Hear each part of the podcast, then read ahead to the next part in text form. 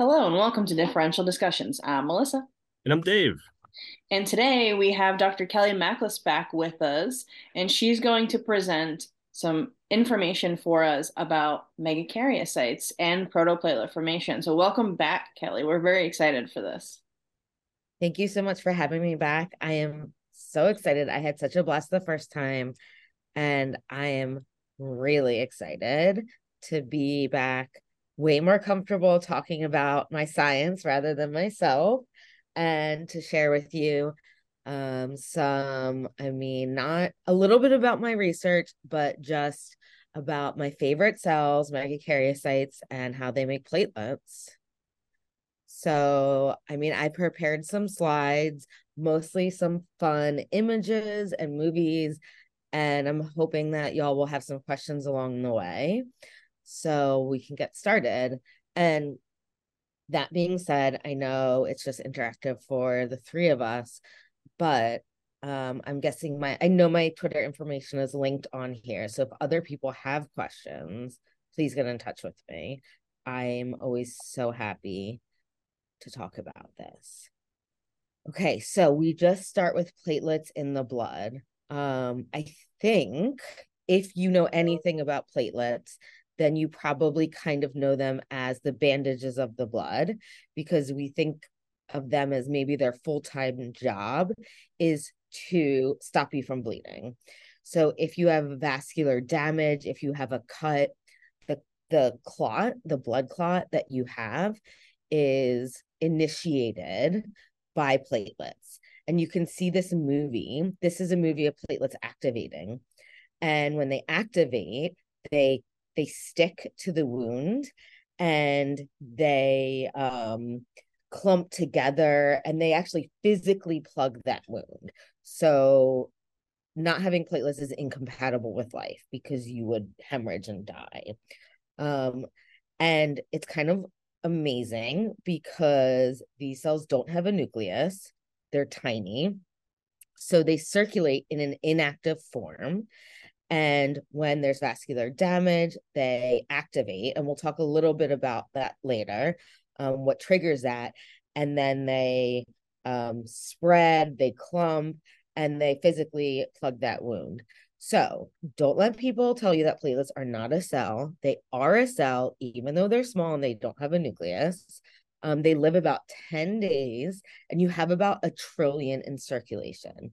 So they only live about 10 days. So they're constantly being produced by megakaryocytes, which is what we're going to talk about. Um, this is a cross section of a platelet down here. This is a scanning electron micrograph. And these circles that you see are granules. These granules are full of proteins. And the kind of proteins that are in these granules are wild. Um, they participate in all sorts of things um, when the platelet is activated, it releases the granules. And because the diversity of proteins in that granules, platelets actually play a role not just in blood clotting, but in things like wound healing, angiogenesis, which is new blood vessel formation, inflammation, immunity, cancer, all these different things. We kind of call it like their night job, but don't just think of platelets as blood clotting cells. Platelets do everything. Um, so they're very busy little cells. So I already have a couple questions. Yeah, go for it. Can you go back to the other slide? Mm-hmm. mm-hmm. On, on the cross section of the platelet, can you tell the difference between the alpha and the dense granules when you look at the scanning electrons? Yes. Yeah. So the dense granules, weirdly, are the one these, and they just have one dense spot here. Um, and actually and the these ones there's only a couple dense granules per and actually this right here is a mitochondria. Um you can see the cisternae so here here are mitochondria and the other things are alpha granules. So platelets have about nine mitochondria per platelet and the mitochondria are really weird. In most cells mitochondria form like a network and platelet mitochondria are very small but they are pretty active um, and they can actually eject their mitochondria into other cells. It's really wild. We're just finding that out. Um, so and and platelets also have like proteasome and they have ribosomes so they can make proteins even though they don't have a nucleus so they're actually really metabolically active even though they don't have a nucleus they have a lot of other organelles in them um i'm so just really happy that you called them cells they're cells i, I- get so I- offended when people say they're not cells it's a huge pet peeve of mine because Yeah. like we'll call red blood cells cells That's true. yeah. And I mean, I don't know much about red blood cells, but like these platelets are doing it all. yeah no for so real much. I, I i think on a lot of levels platelets are more complicated than red blood. Yeah, they're pretty complicated. um but yeah no i'm i, I just i get very annoyed myself They're Uh, like cell fragments. No, yeah get out of here with that Yeah, come on. And and then So- sorry, one more question Yeah. for you. On the other slide, that video, when the platelets become activated, they like spread out and you can kind of see, oh, look, it's right there. You can kind of see like I don't know what it is, something like form around them. Yeah. What is that? Because So you can see that here. So this um is called the mic- peripheral microtubule coil. So that def- literally defines a platelet. It goes around exactly eight times. Um, and this is weird because it almost looks like it would be a nucleus, but it's not. Um, but what platelets do is that this t- coil contracts into the middle um and that the ooh sorry. That the um it the rest of the platelet so there's the two cytoskeletal systems is kind of getting getting uh into it but the microtubules contract and the rest of the membrane and actin spread um and then um it, oh, kind of like a way to cover to cover more ground so i'm going to move this Yeah, yeah, it's funny because in the video you can see the uh the pseudopods that are described in Yes, the word, right? right. That's spikiness. yeah but it so seems because they're laying on a flat surface, right? You yeah so it's that. two different phases of spreading and Yep. it also depends on the surface and kind of what receptors are are engaged so you can and like look here you can see like a red blood cell versus so you can see here these are still um unactivated versus the activated platelets. And really the way to tell a bona fide platelet is to stain um, this is a specific protein called tubulin for this coil and if it's intact. And it's only there's a there's a version of it beta 1 tubulin that's only in megakaryocytes and platelets. So like if we're reviewing a paper or something like this say okay well this is a platelet it's not just like something else we say like stain for this coil show us it's intact. This is also for people that are like trying to make platelets in vitro for transfusion and we're like, oh, we're gonna put this in platelets, and I'm like, show me a coil, show me it's intact before you put that in a in a patient, and show me that when you activate the platelet that it contracts because that is basically what a platelet is. And I'll show you later on how that comes from a megakaryocyte. Um, in a lot of thrombocytopenias, almost all the thrombocytopenias that we understand, there's some disruption in this coil. For so basically, if this protein, if this coil is too thick, it can't um be like as tight. So you'll get a macrothrombocytopenia and your platelets will be too big. If it's too thin, then the platelets can be smaller. If you kind of think of it as a garden hose, it makes sense. So most of the thrombocytopenias have to do with the cytoskeleton because that's basically what buds off the platelets from the megakaryocytes.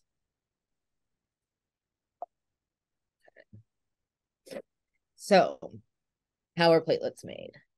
And evolutionarily, this is actually wild that megakaryocytes exist because platelets actually existed or thrombocytes so like in lower organisms platelets um look like fish have thrombocytes which is a mix between a white blood cell and a platelet And then somewhere around the platypus, I swear I didn't make that up, um, they're evolved to be a megakaryocyte. So it's like kind of went backwards.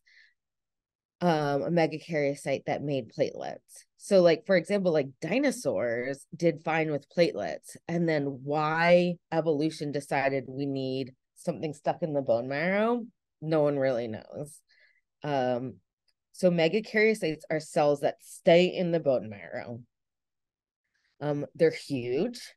Um, and they are derived from hematopoietic stem cells. So hematopoietic stem cells basically can turn into any blood cell.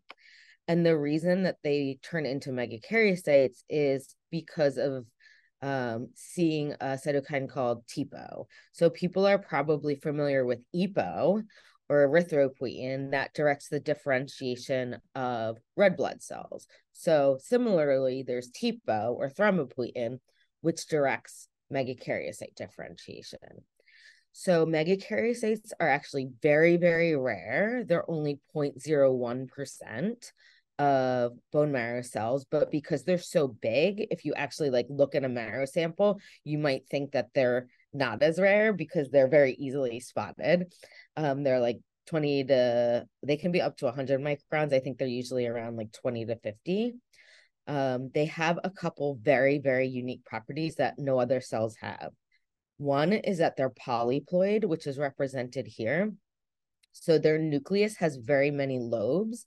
They undergo nuclear repl- replication without cell division. So they don't have they don't have multiple nuclei, but their nucleus has multiple lobes that's within one nuclear membrane. The second is they have what's called a demarcation membrane system. So if you think about it, a, just one cell membrane wouldn't be enough because one megakaryocyte makes about 2,000 platelets. So they need all this extra membrane. Um, what I always think about is like the intestine, like has all this extra surface area. So it's kind of like that. So it, you have the plasma membrane and then it kind of goes into the cytoplasm and it just has all this extra folds that eventually kind of comes out and I'll show you images of it. So when the megakaryocyte undergoes this maturation process and when it's ready to make platelets and we don't really understand what that means ready um it will sit up against the vasculature up against the endothelial cells and this diagram is actually now incorrect. You can see that uh, we made it in 2013, but we now think that it sticks these proplatelet protrusions through the actual cytoplasm of endothelial cells, not between them. Um, these proplatelet extensions that go into the vasculature. And then because of the turbulence of the blood, very quickly, um, they undergo rapid fission events. And that's kind of what I was talking about. So we have eight coils, but let's say the coils are extra thick. These platelets are not going to be able to make as many fission events. So you're going to have a macrothrombocytopenia. Let's say those coils are, there's a mutation and those coils are really thin. Now the platelets can can break apart more and you might have a microthrombocytopenia. So that's some of the causes for um, some of the like Wiskott-Aldrich syndrome is a is a thrombocytopenia that's an actin mutation and some of the cyto, uh, some of the genetic reasons for thrombocytopenias. So these are some really cool EMs of megakaryocytes. Um, I believe this is one in culture. So I'll point out some of the features. So this is the nucleus. Um, you can see some of the lobes. Remember, it's in cross section, so it's just what you pick. And then what you see here are the holes from the demarcation membrane. So you can see it's everywhere. The cytoplasm is packed with it. And then everything else is just full of granules. So what megakaryocytes have are called multivesicular bodies. And then those multivesicular bodies get packaged and sorted into the platelet alpha granules. We don't really understand how that happens. And it's wild. And if you feel very confused and you feel like your mind is blown, I also do because platelets are so specific. Like I told you, they're like, okay, you're going to get these specific alpha granules with the content that is like almost always the same. You're going to get nine mitochondria, you're going to get all this.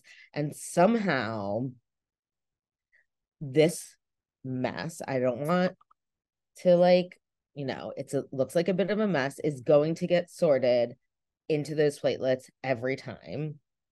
And the multivesicular bodies are not like dense and alpha granules. They're it's everything in one, and that then gets sorted. This here is actually like a whole bone marrow that we slice. So this was a femur and you can see this is a red blood cell. So this is the lumen side, and like this is the nucleus of the endothelial cell. So this is the really thin endothelial cell, and this is the megakaryocyte sitting up against it. So if it was going to make platelets, it's going to send its extension into here. And then these are the cells around it. This is its nucleus, like pressed up against here. Is, is and... it based off of these images that you came to the conclusion that it's not interrupting the endothelial cells? It's based on images like this. So people do this thing called CLEM, correlative, correlative light and electron microscopy, which is this crazy technique where they do intravital microscopy. So they wa- I'll show you some of it where they watch proplatelets um, in living mice. And then what they'll do is they'll stop and perfuse it with fixative and then take it out of the mouse and then do electron microscopy on it. Because that's basically the only thing you can do because this is just a snapshot in time. Yep. And the problem with proplatelets, like you almost never capture them in these images because they're so delicate. So they come off so easily. So you have to be so careful. Yeah, and when you think about the speed of the the the blood flow, right? I mean that that's yeah. it's remarkably fast, right? And yeah. like any kind of technique where you're handling the sample or fixing it or like you're just gonna it's very very difficult. Mm. so people that do this it's like you have to just be an expert in sample preparation which is like maybe not the most exciting thing to do but that's what you wind up doing. And these people that make these discoveries are just expert microscopists basically. And actually also show some images that some of the most beautiful evidence and images were from like the 50s because people were so good at preparing samples um and i think probably a lot more patient than we are now uh very meticulous scientists and we just don't do that anymore because we're like oh we have technology yeah, I, I feel like the lack of patience too is kind of a um a symptom of the culture around research. And, yeah, and we yeah. kind of talked about right. Yeah, like yeah. single cell sequence it. Yeah, yeah, and they're like dissecting out blood vessels. We just, I, I mean, maybe some people do, but it's I think it's more rare.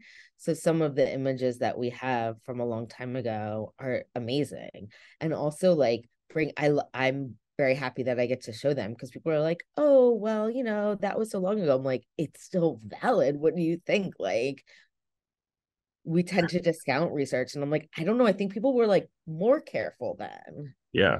And it's not like humans have changed, right? I mean, this is such a small time window. Yeah. It's still, it's like, still, yeah. It's a, this is, I mean, you know, when I write my grants, it's sometimes we have to talk about disease and for the most part, these diseases are, you know, thrombocytopenia is the same. But this is a fundamental question that's still like we know yeah. very, very little about. So, so this is just another really cool image. You can see how big this megakaryocyte is. Here's a whole endothelial cell. It's so beautiful with this very thin um cytoplasm stretching. Here you can see the nuclear lobes, and you can appreciate just like how full this megakaryocyte is. With these are like the the multivesicular bodies, and then this demarcation membrane that's just throughout it. It's just like such a behemoth of a cell. I just love them so much. So um eventually we think that they'll make proplatelets um when I don't know. So, just talking a little bit about hematopoiesis so we can understand. Um, and because it's changing, so I just want you all to like have this knowledge because I think it's really cool and it's like very right now. So the dogma is that we have HSCs, hematopoietic stem cells, um, long term and short term. So LT and ST. The long term are like sleepy. They're like your reserve. They're like done in case of emergency. We don't want them to be differentiating because that is like the more you differentiate, the more you could get mutations. So they're just chilling there. We don't want them accumulating mutations. The short term are the ones that are going to become activated when you like need more stem cells. So these are basically as we go in this direction, they're becoming more and more committed to a certain lineage. Um, and therefore less um, stem like. So these can short term HSCs can pretty much become anything. And then multipotent progenitors means they can now become, they're a little bit, we call them biased. So, for example, this MPP4 we think are more likely to become lymphoid. Um, MPP2 um, are more likely to become myeloid, as are MPP3s and then we have like a common myeloid progenitor so they could become granulocytes and macrophages or meganerythroids. Then we go to the meps which could only become megakaryocytes or erythroids. And then we get to the meg progenitors which are like basically just immature megakaryocytes. And then we get to the megakaryocytes. So basically a lot of what we do is characterizing things on these lineages. And um, a lot of hematologists uh, look here and and cells these different cells will express different markers. So we can characterize where a cell is depending on these markers. One of the biggest um i don't know like one of the biggest findings honestly it this was in 2008 um, so I think one of the biggest findings, five years, yeah, five, it's still within the past five years. It feels like it was like very recent, was that these stem cells, these hematopoietic stem cells, can actually skip this whole process and directly become megakaryocytes under emergency conditions. So I see it, it, looks like you have two categories there too. Is that von Willebrand factor positive and yes. one factor negative. So the ones that skip this process, one of the ways that you can um to like find them is that they're von Willebrand factor positive.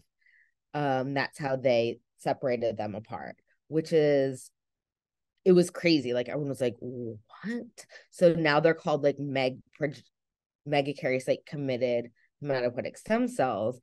And people think just because platelets are so important that let's say there's like an emergency condition where your platelet counts are really low, the HSCs are like, screw this. We're not going through this whole process, which takes like a week. We're just to go directly to megakaryocyte.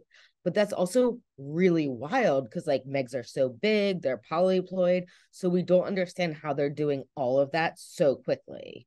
Yeah, so I was just like, about to. Oh, I'm sorry. Yeah, yeah. I to, I'm I'm curious because like I wonder if there's a measurable difference between uh yes. end product megakaryocyte, right? Well, that we don't know that. I'm like, I want to know that so badly. So, like, for example, we have like von Willebrand factor reporter mice.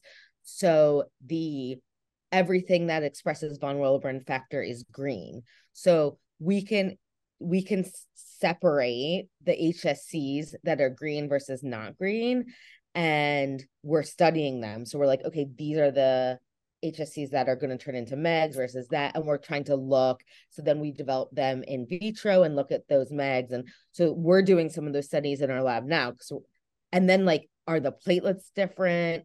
It's so interesting. Um, we're doing a lot of and we're finding that actually maybe the megs are different and maybe they look a little more immune like and uh, i don't know it's all very very interesting um because I'm one so of the excited. times when this is turned up is during inflammation um that's one of they don't no one's found exactly when um these committed megs are like no one's found a factor that turns it on yet it's just like people call it emergency hematopoiesis now. No one's found an it TPO doesn't do it. TPO's like the normal thing that drives this process, but TPO doesn't drive this process. And TPO's not an inflammatory. Uh, no, TPO's like the usual. So, yeah, yeah. And TPO takes a long time because it drives this process. This is definitely emergency process, and the things that people have found are like ways to like stress mice, like make them inflammatory, make them very thrombocytopenic. But that's like obviously a whole cascade of of stuff into the marrow. Right. No one's found like I give them this one thing. Yeah. So, so it's very interesting. Is is that like a way of research? So like I'm I'm just some dummy, right? But like for those you have like a list of like the inflammatory cytokines and then just kind of knock them off one by I one. I mean, you could, but that's like a very long, a very long process. Nobody and the problem with that is that if you give one inflammatory cytokine, you're probably going to up, like, True. you're going to induce like a cytokine storm. True. True. So.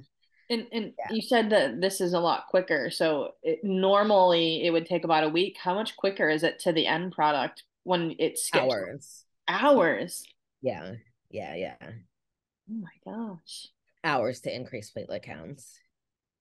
That's insane. Yeah, it's so cool. And it kind of like it there's so much of the uh I for lack of a better word, dogma and like the textbooks, right? About um Yeah, this would definitely not be in textbook. Well, I don't know, right. maybe. Yeah. Actually, well, I wrote the last chapter. I didn't but not about mm, maybe I don't think I put this in there because I'm lazy and I didn't update it, but it's a good point. No one reads textbooks. I I can't express to you that in the however long 15 20 minutes like my understanding has advanced more than it has like oh my gosh that makes me very happy i'm like serious yeah uh, that's great yeah i mean some of these things have come very far in the past couple of years. And honestly that's we're just a lot of this is just always at the limit of technology right?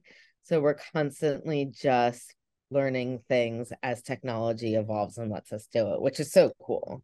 Mm. so this committed progenitor we're just so interested in we're just trying to keep finding out things. And megakaryocytes are just difficult cells. So we're constantly just like fighting with them. So, so two things. one just a kind of a comment is that makes you wonder does this happen to like red cells when you have severe anemia? Yeah. Or you know to new the neutrophilic lineage when you have a severe infection. Yeah. so that opens up a whole door of yeah. Does it happen to other things? And then the, the second thing that I wanted to mention is you said megakaryocytes are difficult cells. Can you tell us why they would be difficult? Yeah. Well, the first thing about red blood cells is really interesting, especially because they share this progenitor. So sometimes there's like a balance between MEGs and erythroid cells. If there's a common like you know, progenitor sharing and they'll like shift. So I think that question is very interesting mm. to look for. One of the reasons MEGs are so difficult to study first is because most of these cells you can study them because they leave the bone marrow. So you're like, oh, I'll study neutrophils once they leave the bone marrow, or even red blood cells. But megs never leave the bone marrow. So just ease of getting them is hard. Um, and I think that's why the field is so far behind. People have studied platelets, but not megs. Also, most people are like, oh, CRISPR, love CRISPR. Now we just do a CRISPR library, knock things out. But you can't do that in megs because you would have to knock out 16 versions of the gene because they're usually 16N.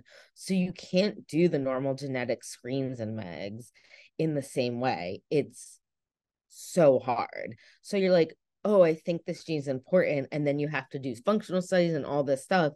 And sometimes it's just like a little disappointing and it's not um maybe what you thought but you're already like two years two years in and you're like here's a paper. It's not as exciting as i hoped it would be. Like it's just not because they are so unique and they do this weird thing with the cell cycle it's it's not the dogma of other cells.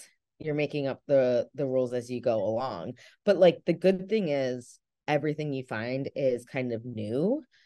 So that's cool but things are just slower because you're working with a primary cell. In general hemato all these cells hematopoietic cells especially stem cells don't like to be edited. And that's great because they're in our genome they have protection against it.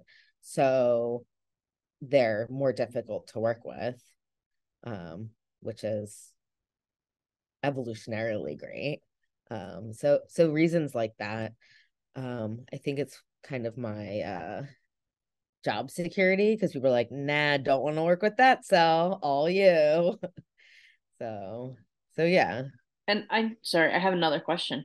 So when you're looking at megakaryocytes in culture versus the ones that are, you know, fresh from the source, can you limit like when you were talking about the ploidy, can you limit it to 16? Because I know sometimes they'll go 32 or 64. So can you limit it in culture or how does that work?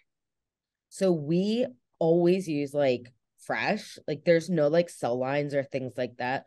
We always use megs that are cultured from like murine bone marrow. Um, and we just do it every week. We like culture them. Um, some we actually sometimes get human bone marrow as well. We get like discarded um femoral heads from like hip replacements that we can use. So that's kind of cool. Um, but we have no control over the over them and the cells in culture will wind up being at all different ploidy so when we do experiments, it's just a mix of ploidies. We can, by flow cytometry, sort them by ploidy, and we can sort them by like roughly maturation.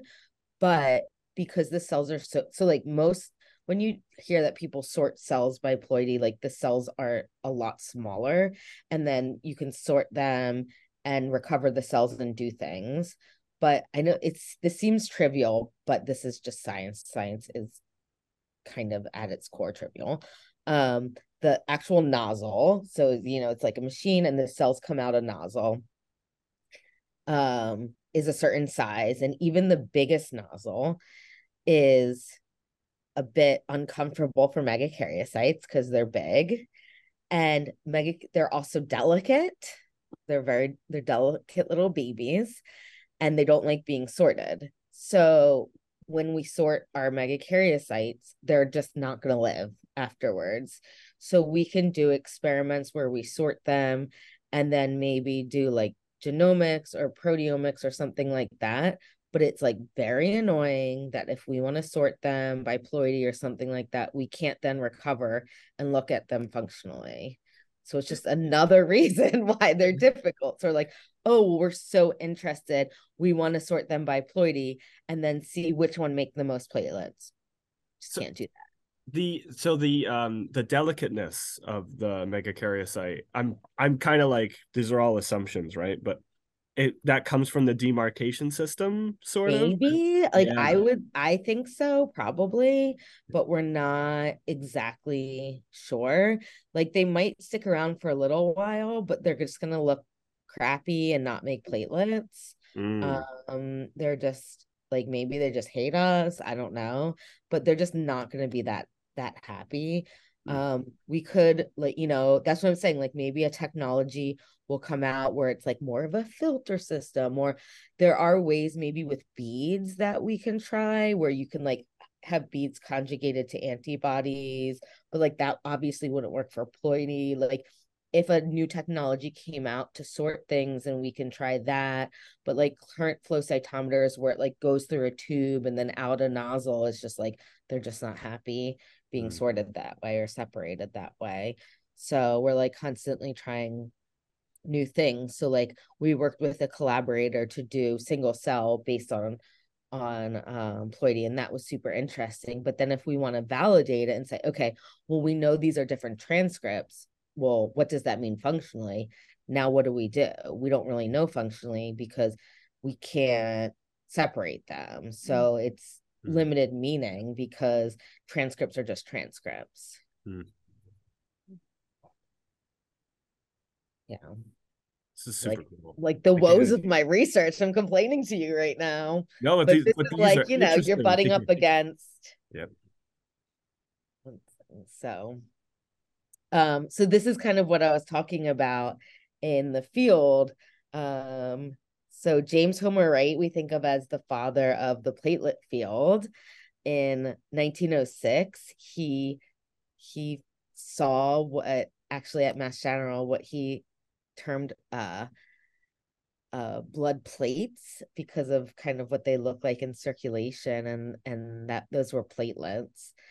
Um and and actually in 1957 yamada first described the this highly invaginated membrane system and called it the demarcation membrane he thought that those fields that you see here demarcated um platelet territories and it kind of burst into um and then in 1976 becker and De Bruyn this is some of i love this image um this is pseudocolored of course uh proposed this proplatelet theory um this is the inside of a blood vessel and you can see them sticking out and then that was furthered by bradley and tablin and levin and then it wasn't until 1994, which is getting further away, but I still think feels very recent, um, that Ken Kaushansky and David Kuter um, isolated and cloned TPO for the first time. So between 1994 and 1996 was the first time that megakaryocytes were cultured. So it was, you know, we're studying platelets in 1900 and megakaryocytes weren't being studied in vitro until 1996. So it's like a huge difference. Um, and that's why the field is so, so, so, so far behind most like other cell biology.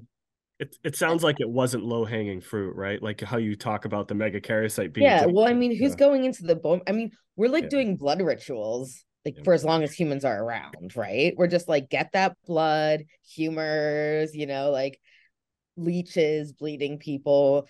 No one's going into the bone marrow. Mm. So even though people are like, we're pretty sure that's where these cells come from, it's just like not a not a key thing. And then I who I did my postdoc with, Joe Italiano, um, and John Hartwig were the people that really studied the cytoskeleton and worked out a lot of this process of how the proplatelets are elongated. And this is like that culture system. So just like this really beautiful image. This is like honestly what got me. I saw Joe do a talk and I was like, I like need to do to take these movies. And this was the pivotal image that Joe took that was published. This was one of the first movies of a megakaryocyte, yeah, making proplatelets in vitro. So basically, this is the nucleus that gets pushed aside and it makes its entire cytoplasm into proplatelets. Um, so uh the next I'll show you in vivo. It looks a little different because it's directional, but it's just like amazing. It's so so, so cool. It's so cool. Yeah, they're amazing cells.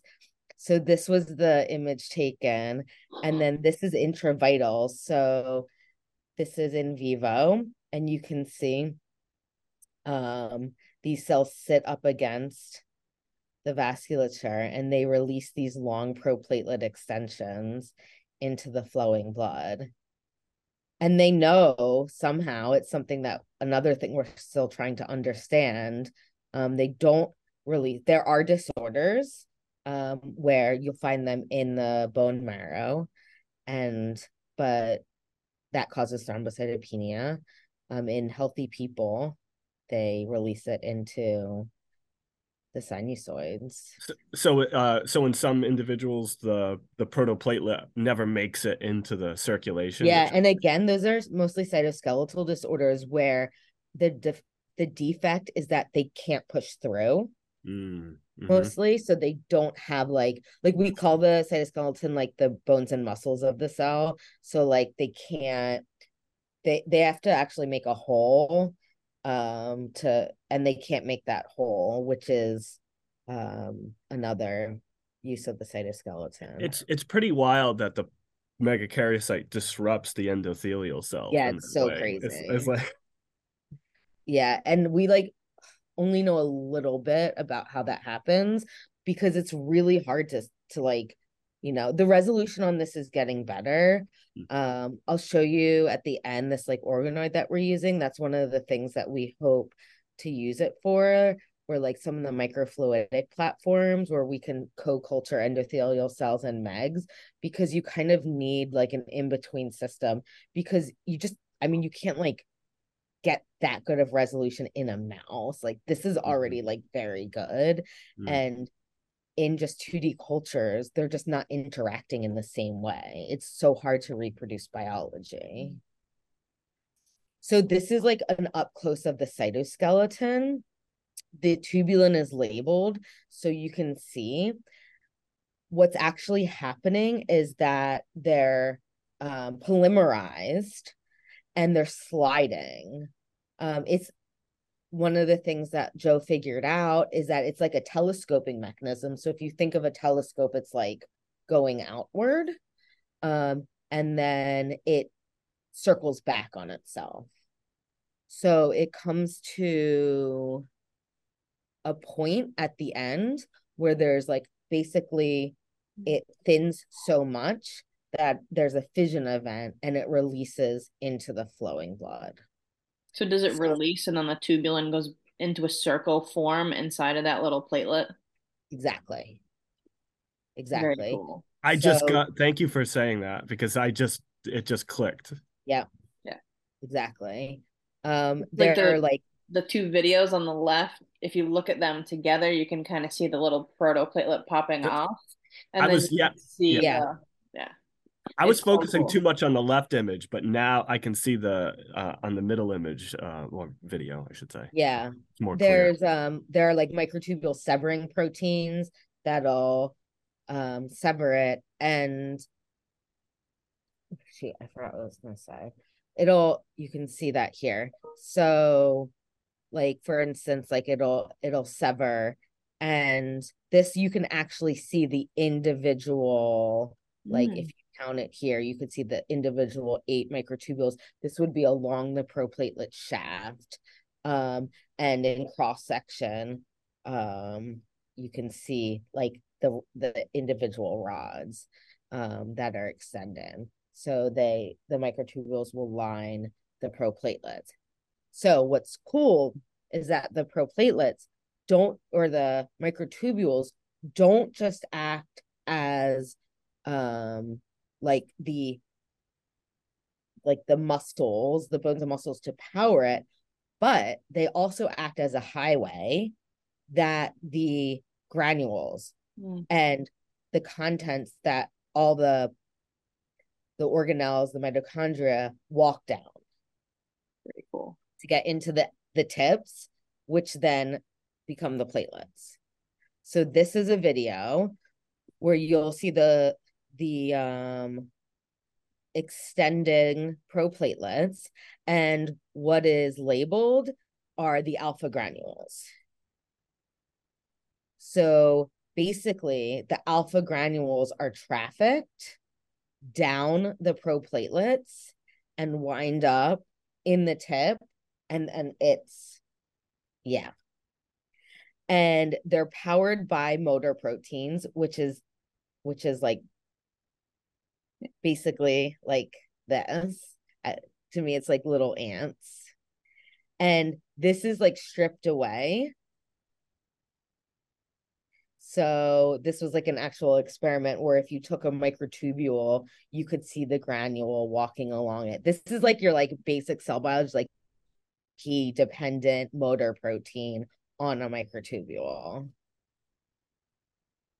That, this is like all stuff Joe did, like amazing. It's, but it's so cool because it's it's like general cell bio, but it's like yeah. application of it to the platelet. So, I know. So yeah, like well, in in general cell bio, in the sense that I, I for me, this is just putting so many different pieces together. A lot of what the biology was has been like um more of an abstract narrative for me, and this has been like this is like much more concrete and like. But like we still don't understand how it's like so specific. It's like, how do you literally know that like in this is like fibrinogen and like all these like things that wind up the same in each platelet. Like that's still wild. It is wild. Um, but we understand that it goes down these microtubule highways and it gets caught in the tip and then it gets released, which is like still a very cool level of knowledge. Mm. And we've done experiments where we'll like actually feed proteins, like fluorescent proteins to megakaryocytes. And then see that it winds up in the same place in megakaryocytes and in platelets and like different colors of of the protein and it goes in the same place. So like we know it goes in the same place each time and we're just like how do you do it? You know? It's like confirmation. Um, and, and you said these are and sorry you said these are alpha granules right? Mm-hmm, these are alpha granules because um we label like content that we know goes into alpha granules.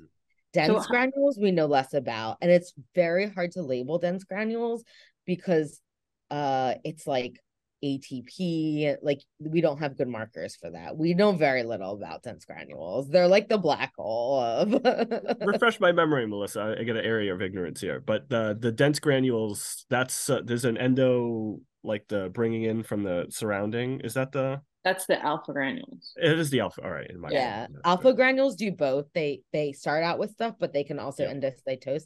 Dense granules are like serotonin mm-hmm. and um ATP. Yeah. Um, I don't know. Those are like the two main things.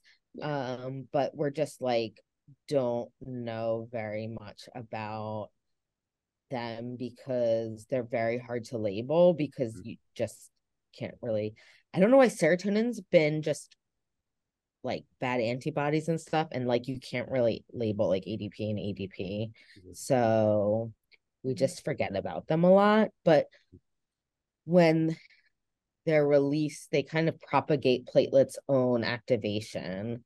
So mm-hmm. it, it's interesting.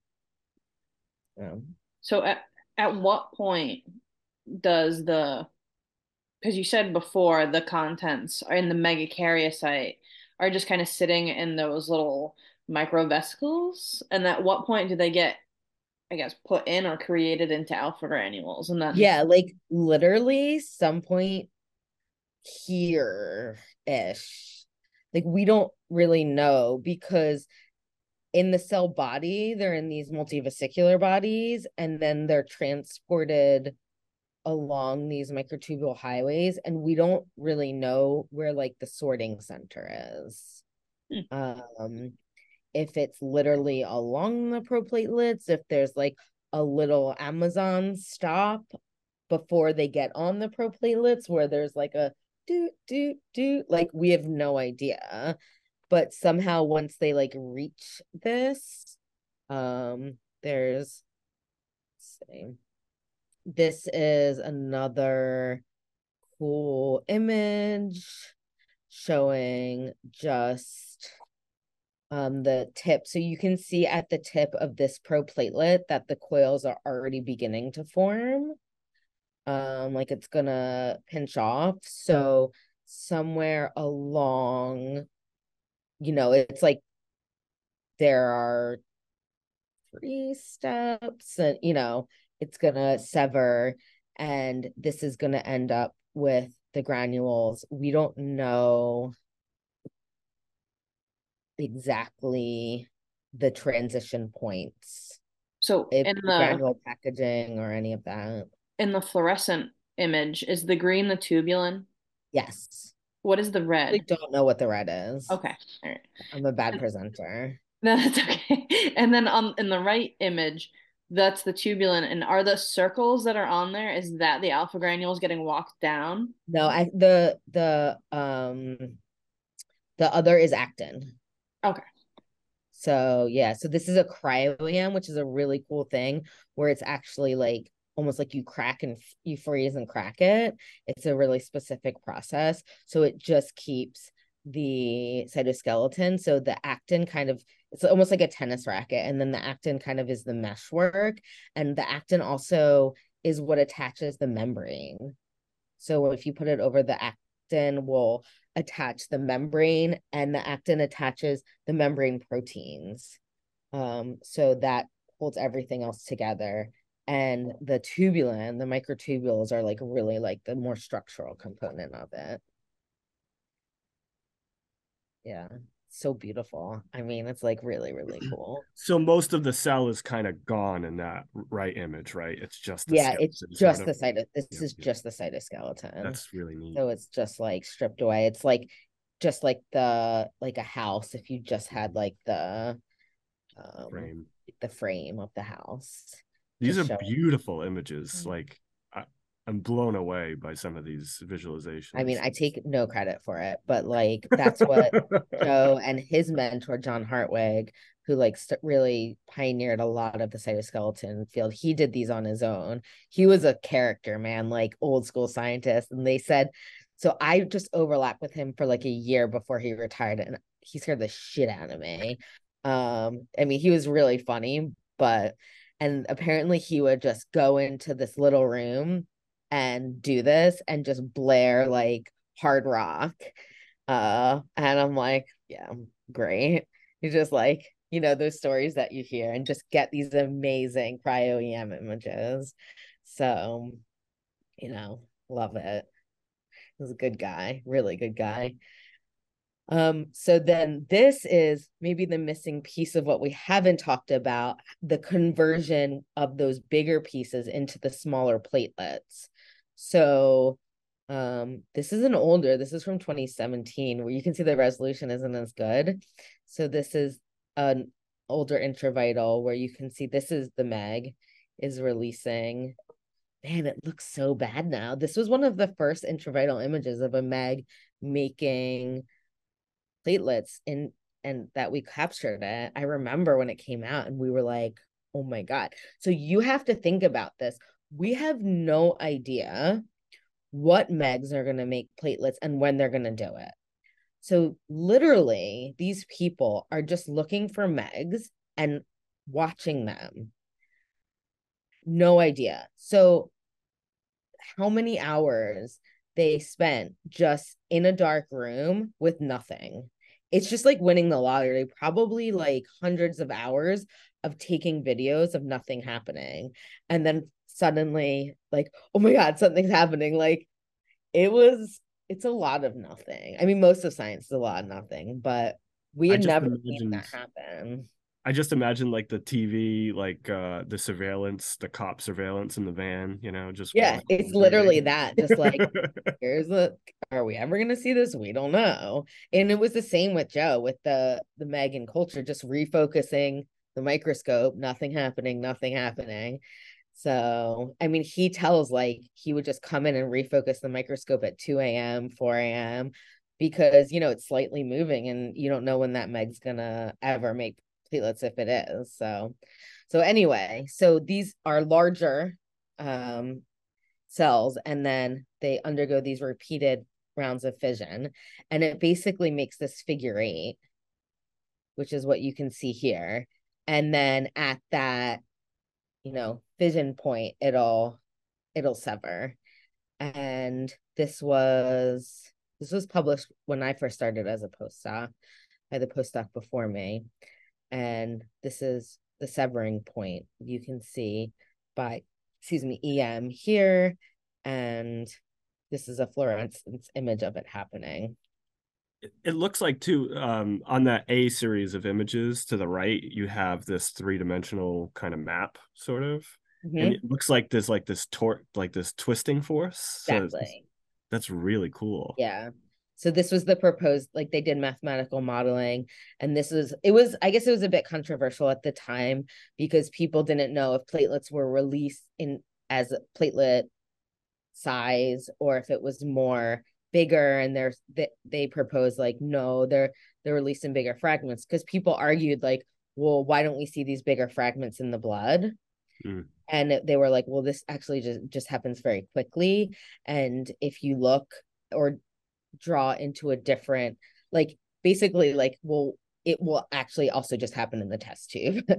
Like that's why you don't see it. And it, actually if you draw into a different kind of anticoagulant you will see it. Um uh, it it's you know an artifact of whatever so now it's very accepted um that this that this happens and that it's in larger fragments so. As is you know science new theories and things like that. So this is basic and more intravital. You saw in the other intravital, it's it's larger fragments, so more intravital has. So then this is just uh I think this is pretty cool. Um there's a lot, a lot of these like bioreactors. People are very interested in making platelets in vitro um, because people want to do infusions or dev- like um, make platelets, designer platelets, things like that. So there are a lot of companies um, so this is a bioreactor that we have where you seed megakaryocytes in the top, and you can see that they'll make proplatelets in the direction of flow, and it it looks very similar to in vivo. Um, so whereas in culture and in and in vivo, really, we don't really know when they're gonna make proplatelets. It's pretty obvious that shear will induce them to do it, which is interesting. Um, and people have taken advantage of that. Um, I people have been successful. Um, the the industry is kind of reaching a tipping point because while they've been successful in making these megakaryocytes and platelets, I think the problem is that the cost is just not adding up. It's just not going to be cheaper than donations. So now they're pivoting and saying, okay, well, can we use it for like a rare disease or can we make a designer platelet? And and I don't know where where it's going. I don't have like a dog in this fight. I don't have any. Um, there's these two companies, um, Platelet Biogenesis, which Joe's involved in, and this company in Japan who uses a the Platelet Bio uses kind of a like what I showed the bioreactor. They use like this almost like circular shear device. Yeah, to make so like I don't know. You could Google it if you're interested. What? It's like a vortex. A vortex. It's more like a vortex. Yeah, he like he the Koji Eto, who's the head of it, is really nice guy. He described almost like a hot tub, like a, like a forest. platelet hot tub. yeah, um, and I don't know, like the stuff that they're making is good, and the it's just cost like you're like, look, my science is good. Like they don't industry doesn't care. They're like, how much does a bag cost? And you're like, four million dollars. Like, cool, we get it for free from this guy down the street, you know? So I don't know. It's interesting to follow, but not my thing. But I think it's interesting, worth mentioning. So want to like bring it back around and just talk a little bit about platelet activity because it feels incomplete to me not to even though it's not my my main love but you know you had asked about it as well which is like okay we got there um, megakaryocytes, the best, make proplatelets, make platelets. What happens to these platelets and how are they keeping us alive, basically? So they're circulating unactivated and they have all these receptors.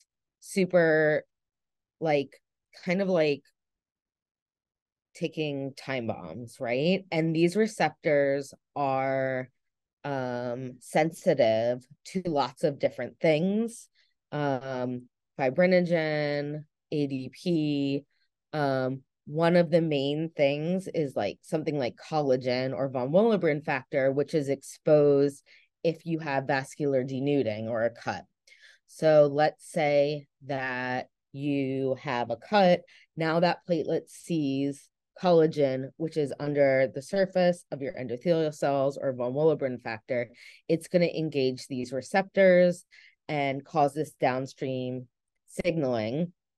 And importantly, this looks complicated. It is. Honestly, I don't know very much about this platelet signaling. I'm always like, someone else can do that. Um, but it all converges to similar things, which causes platelet activation and the release of all those granules, which then causes more platelet activation. Um, any of any activation of these receptors is like long story short, an amplification pathway. Um, it will cause the granules to be released which you can see here, often dense granules. And aside from a lot of other things in these granules, there are also things in the granules to cause more platelet activation. And so the platelets around them will activate. And now we're basically getting um, a plug at the wound. And we're going to get the platelets to aggregate. And that's basically what's seen here. So the first thing is the adhesion, which is like that receptor binding to collagen. And we just need now a layer of platelets to plug that wound. Oh, you can see that I literally stole this from my postdoc who speaks Spanish. My gosh. Real talk right here. We're getting the liberation of granules in Spanish. Um, and the release of things like ADP and thromboxane, um, and the activation, uh, which will lead to aggregation and shape change. So those are kind of the um oh my god i love that i didn't change it. You guys this is like a real pi moment right here. Um the aggregation. Um so this is just in a very short nutshell what's going to happen to the platelets. Um and then they're going to stay they're going to stay here until they are basically done their job and then they're going to get cleared and no platelet is going to stay in circulation once it's been activated and degranulated, even if it's not at the wound site. Hmm. Um, as soon as your platelets have been like triggered, they are cleared. Um, and that's why you're constantly making new platelets. Um, and they're removed. So just like a very brief note about how your platelet counts are regulated, which I think is super interesting, is basically TPO levels. And this is like a this is like playing the long game. Um so TPO is made in the liver. And basically what happens is there's a constant-ish level in your circulation. But if and platelets absorb TPO. So if you have a low platelet count, that then means you have increased levels of TPO in your blood. So that TPO is going to feed back on your bone marrow and you'll have more TPO. So HSCs will see it and say, okay, we are seeing a lot of TPO. We're going to make more megs because TPO makes HSCs become megs. You just you just blew my mind. By the way, I had right? no idea that platelets were that directly involved. Like the directly they, involved. Yeah, because completely well, directly involved. Like well, TPO, I always think of EPO, right? So like right. I'm kind of a red cell guy, and um, where that the process is different, right? They sound these chemicals sound the same. They do Yeah. similar-ish functions, Yeah. But the the fact that platelets absorb the TPO, Yeah, and just that's Completely like not not at all complicated, just like direct. that's so neat. Yeah, So- it's really good, but because TPO regulates HSCs, Yeah. the feedback takes like at least five days. Mm, hmm And then maybe that explains the need for that evolutionary mechanism you were pointing to with the non-differentiated. Right. So, but that's also why like TPO regulating TPO isn't that good of a therapeutic, and we have to give people platelet transfusions. Right. So you're like, oh, I'll just give you a Wow. TPO mimetic. I hope you don't die of low platelet counts in the next five days. yeah. Right. Right. It's mhm. not fast. Like this is what my research is trying to find is something that can directly increase platelet counts. So so like then the opposite is true. Like if you have high platelet counts, you're gonna have a little TPO in your blood because that those platelets are like taking it out of circulation. So then less HSCs are gonna become megs. So that basically brings us to what I was talking about is, you know, there are disorders of platelet number that are not because of TPO. Um, I think a lot of it is drug induced, uh, like drug induced thrombocytopenia and thrombocytosis is actually very common in malignancy.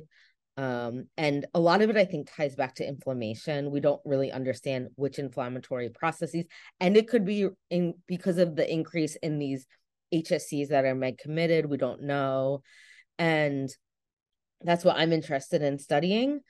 Um, so we talked a lot about this. Um, so we know, and like it's it's I think it, it's wild. So, like the only thing that we know that drives hematopoietic stem cells to turn into mature megakaryocytes is TPO. But the thing that I didn't tell you, and you're gonna be like, "What the hell, Kellie?" Is that mice that are don't have knockout mice for TPO or its receptor MPL have platelets, and we don't know why. And So we presumably know there's something else Right. Right. Because they have platelets and they live. I have those mice, but we're like, cool. so they live and they thrive, right? So there's I mean, they're not like Yeah. the happiest. They have low platelet counts, but Yeah. they're alive and they can breed. Hmm. And but we're like go around telling people the only thing that causes meg differentiation is TPO. Yet we have these mice downstairs that literally don't have TPO and they're alive and have platelets. So yeah, it's weird. There's not many like redundant mechanisms like this, right? And and but and uh, I mean, yeah, like there is something else. We just don't know what it is. Hmm. So, on the other hand, like we actually, I spent most of today telling you about this, which Hmm. we've done a good job working out. We know how proplatelets are released, like all these cytoskeletal mechanisms.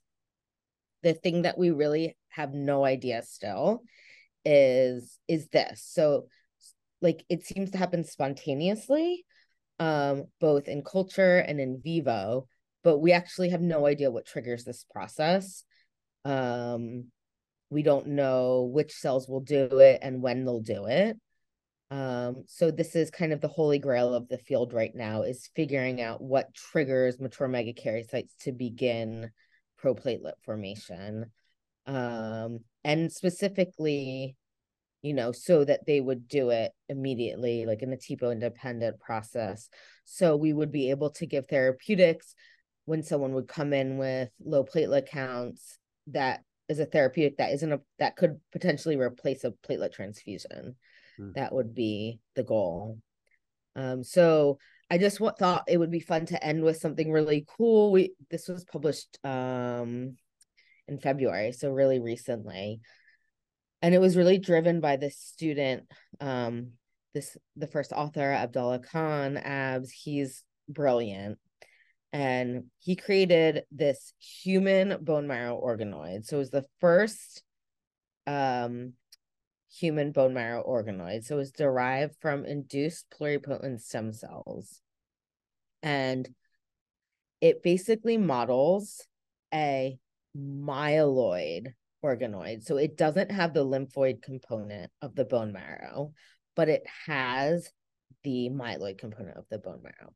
So it is an in between space. And I think in research, we're trying to move more into these in between spaces. So it's not just a 2D culture of bone marrow cells.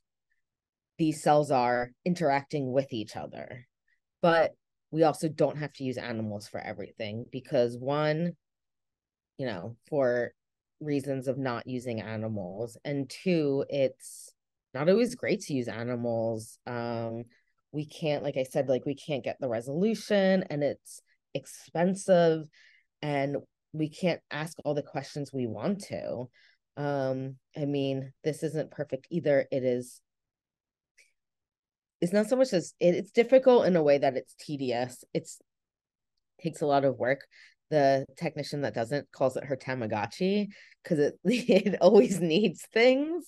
Um, she's like always having to do things on weekends it has this differentiation protocol where it's like these little spheres um and then this is actually it's so it starts with induced pluripotent stem cells which is basically um stem cells that could become anything and they're human and then it self organizes i mean it sounds science fiction to me even. This is on day 12 it actually sprouts blood vessels um and then this is on when they're mature this it looks like it could be a reflection but this is actually the organoids. Um this is the size of them. So like i'll keep my pointer here. That's one. You could just see them in the bottom of a well and you can kind of treat them like you would treat cells um, so they're like a tiny, you can see them with your eye, but they're like a solid mass. So you can embed them in like you would a tissue section and you can like slice them and you can H&E stain them um, or you can dissociate them and treat them like single cells.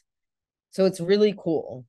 Um, hold on, let me so this is like a whole organoid that we stained and you can see the different cell populations. Um, in green are megakaryocytes and they they actually form vascular networks. This is moving throughout one so it's not just on the periphery. Um, and we're interested in using them for megakaryocytes. So this is if you actually look at the endothelial network um, and this is a megakaryocyte modeled, and you, you can see that they will actually make proplatelets into the vasculature, which is wild. And we can get better resolution looking. I mean, this is one of the things that I really want to use this organoid for is the interactions between endothelial cells and megakaryocytes. And we did some modeling um, like some single cell looking at those two populations. And these are two populations that are very well represented in the organoid. So I think it's a good, you know, in science, everything is a model. Mice too, like we aren't mice. So I, that's something to keep in mind. And whatever question you're asking, I think you just need to keep in mind, is this a good model for what I'm studying? Mm. So I think this it's is compelling when you see these normal physiologies repeated though right? Like yeah exactly. So it's like it's obviously if i'm looking at lymphoid this is a terrible model. There's no lymph representation. But like for endothelial cell and meg yeah i think this is a good model because actually these are the two cells that are that do very well in the organoid. Mm. um so so like yeah let's let's move forward with that. Just always keeping in mind that things in the body behave differently.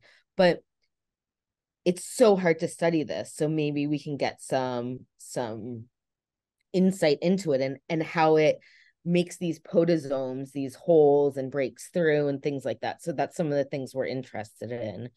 Um, so this is, you know, this is a little technical, but this is some of the single cell sequencing we did. We like looked at human bone marrow and how it overlays.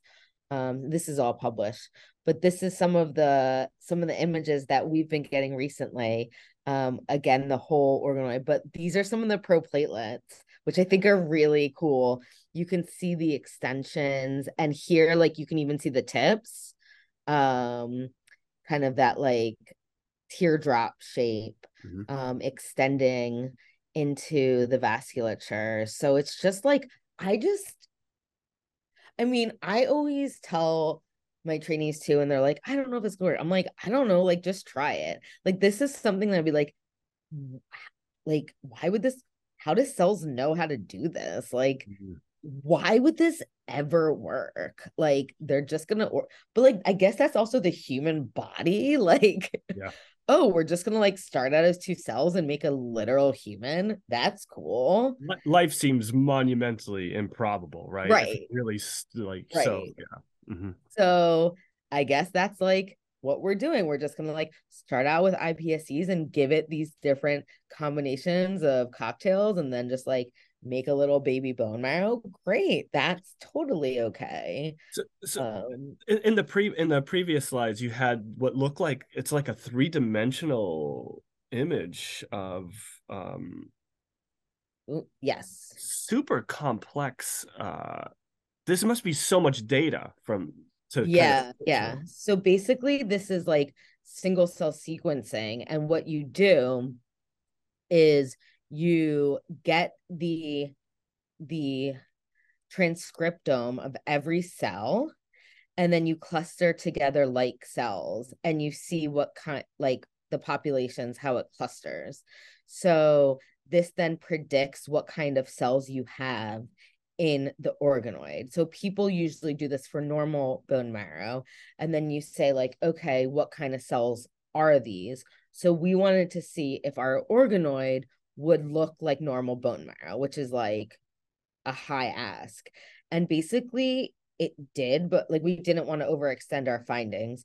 So instead of calling it like, like we called the, these like monocyte neutrophil progenitors and megakaryocyte 1 and megakaryocyte 2 um msc1 msc2 so it we have populations that are very much like um normal human bone marrow um but not ex- exactly which is um but we wanted people to be able to kind of map and say like okay well how does this compare to you know normal bone marrow what can we call this? So yeah we have progenitor cells and we have kind of an early mid late erythroid. It's actually quite good for erythroid and it'll spit out red blood cells like pop it out of the organoid as it as it goes along.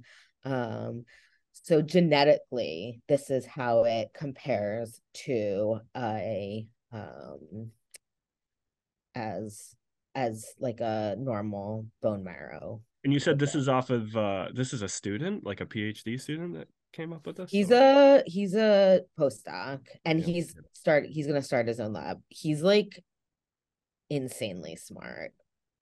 I know. When we have conversations, I'm just like, mm-hmm, yep, definitely understand. he's great. I mean, and also he did a lot of this during COVID, which yeah he would have done it anyway, but I just feel like it allowed him to really just like do it. That's a I I tend to um so like I think like you know not to get political but like policies I tr- really try to stress how important research is. And I think how important like government's position might be in nurturing research. Because like when you can let a scientist's imagination just kind of run wild the most gifted people we have can come up with truly amazing things yeah. like this. Um, and like, and, and like, what is this going to yield? Just, like, who knows? Yeah. I think also like the fact that really hard projects like this take time, like this took years, mm-hmm. and that there'll be a lot of investment up front, but the payoff, like you have to keep in mind that you're gonna like invest a lot for like a big payoff. Yeah. That's a lot of what research is. It's not like I feel good every day, and then it's like a lot of like like do do do uh do do do Um, yeah, it's it's not linear. And most of the time you just feel like you're failing or you don't know what's going on. Um, and that's probably a good thing. Mm. And then you figure it out and you try different things. Like I rem he like built a 3D printer to try to figure out the scaffolding for this. Like there was a lot of just trying everything um to figuring to figure out like different combinations, this is that. Like most of the time it doesn't work. And and basically then it works and it takes a very short amount of time a lot of the Mhm. time Yeah. It's Those are the just, like- explosions, right? Like it exactly it's like yeah. failing failing failing failing it working and then gathering all your data in six months Yep. so i think that's what people don't understand it's not just like two months of gradually doing data it's Yeah. like a lot of it especially for things like this is just protocol development which Mm. means doing the wrong thing Yep. for a long time and then finding the thing that works and then you just get everything rapidly Yeah. so I think it could feel discouraging, but if you could reframe that as like, okay, this is exciting. I'm like, you know, doing things no one's done before. I mean, I'm I say that as I'm like the one sitting in my office, but it's hard. But like that really is what it is. You're mm-hmm. just if you're trying to do something like this, it's just doing the wrong thing until you find the thing. Like he tried for like the you embed it in like a matrix like he just tried like every different kind of matrix until he found the one where it sprouted vessels Yep.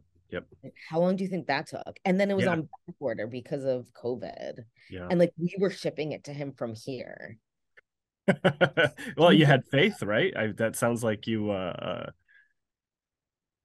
yeah he was supposed to come here and do it and then he couldn't because of covid and then matrigels on back order so we're like walking down the hall he says anyway we'll trade you for me like it's just like not as glamorous as it's now i'm like Yeah. look at this organoid like meanwhile we're like bartering for matrigel you know it's like the behind the scenes we're Yeah. like we'll pay you for this what do you want so it's all just it's like MacGyvering. Like if you're doing that, you're doing it right. like trading beer for weird reagents. So, and then this is this is a recent one that we just got. Like we're testing just I guess the point here was like now we're testing the effects of things we do in our 2D cultures in our 3D cultures because if we do 3D cultures we kind of have to rethink everything and it's like and this is like a, a vessel like a really cool vessel that you can see uh, an image that we got and and in red are megs you can see that are like sticking to the and these small things are are platelets so we're starting to just get really cool images um again So, like a said, long way from that- the technology yeah, I was just about to say a long way from that 2007 ish. yeah right Yeah. Yeah. it's like yeah. now but like it's so cool but like again like now we could start to ask those questions. Like we've always had those questions but like that's one of the cool things about research is it's, it's so iterative. Like mm, okay Yep. now that we have the technology we can ask these questions that have been in my head. And and this is why collaboration is so great because you're like okay well you have this technology now. Like i can't be an expert in everything. Right. so now i like found this person who's doing this and you like make great friends along the way because you're like i'm just gonna keep knowing my megakaryocytes because like my brain's just you know it's going downhill for me like i'm getting Stop. you know, i'm losing brain cells so i'm just gonna keep making better friends as we go along um You're too humble. well you know so yeah it, it's it's very exciting all the things that are coming out so so yeah so that's it um this is my little group here and then this is joe and these are um his his postdocs and our technicians um and i have a lot of collaborators. I love collaborating because i love people and i also like i said feel like i think it's better to let people do their area of expertise and i do my area of expertise and that's uh the best way to to work together so that's that's all I got.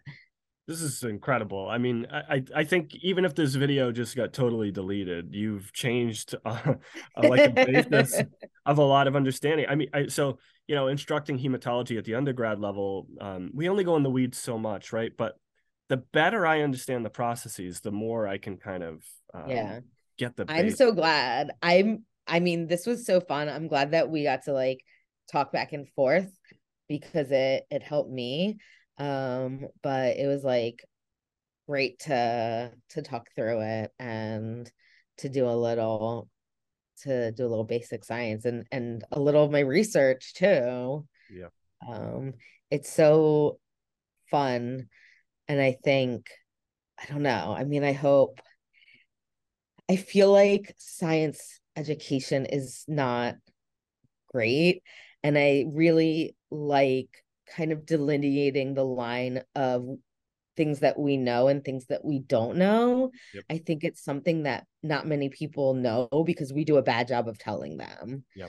Mm-hmm. So just kind of having people understand like we we don't know this like yeah. this is where the line is we're still trying to figure these things out yeah and i, I think the the scientifically uh, illiterate right would point that as a weakness i find it as a it's a big strength in the scientific community to be able to say we don't know right yeah and this is you know these are good areas for questions yeah but just like we do a bad job communicating to the public agreed yeah. um it's general. also more and more difficult to communicate with the public i would think too because um, from what I'm seeing, uh, education in the United States specifically has been hit and miss. I know. And it just is becoming more and more polarized. And then we're just like preaching to the choir. It's yes. so so hard. It's something I'm very interested in, but like reaching a, a broad audience is just very hard. Yeah, it's true. Yeah. So as we discover things, they're more and more complicated. They also become harder and harder to communicate, right? Like yeah, yeah, it's true. the nuance and everything. Yeah. But um, the, yeah, this was absolutely stellar. I I can't thank you enough for. I'm so happy to do it. I'm glad. Yeah, was, thank you so, so much. This has been yeah. amazing. Yeah. So um, yeah uh thanks uh for to Kellie uh thanks uh for the audience for for listening and um please uh, reach out to us. We love hearing questions, comments. Yeah, same. Like I'm always happy to be contacted. Yep, yep, and we'll we have uh, Kellie's information. Uh, we'll post along with the podcast and uh, and forward communications if you know um, uh, any questions and stuff out there. But yeah, uh, yeah, reach out to us, uh, like, subscribe, the whole uh, nine yards there, and um, yeah, thanks so much. Uh, really appreciate it again, Kellie. It was truly Great. transformative. Thank you. It was a pleasure. Thanks for listening. Yep. Yeah. Thanks for your time.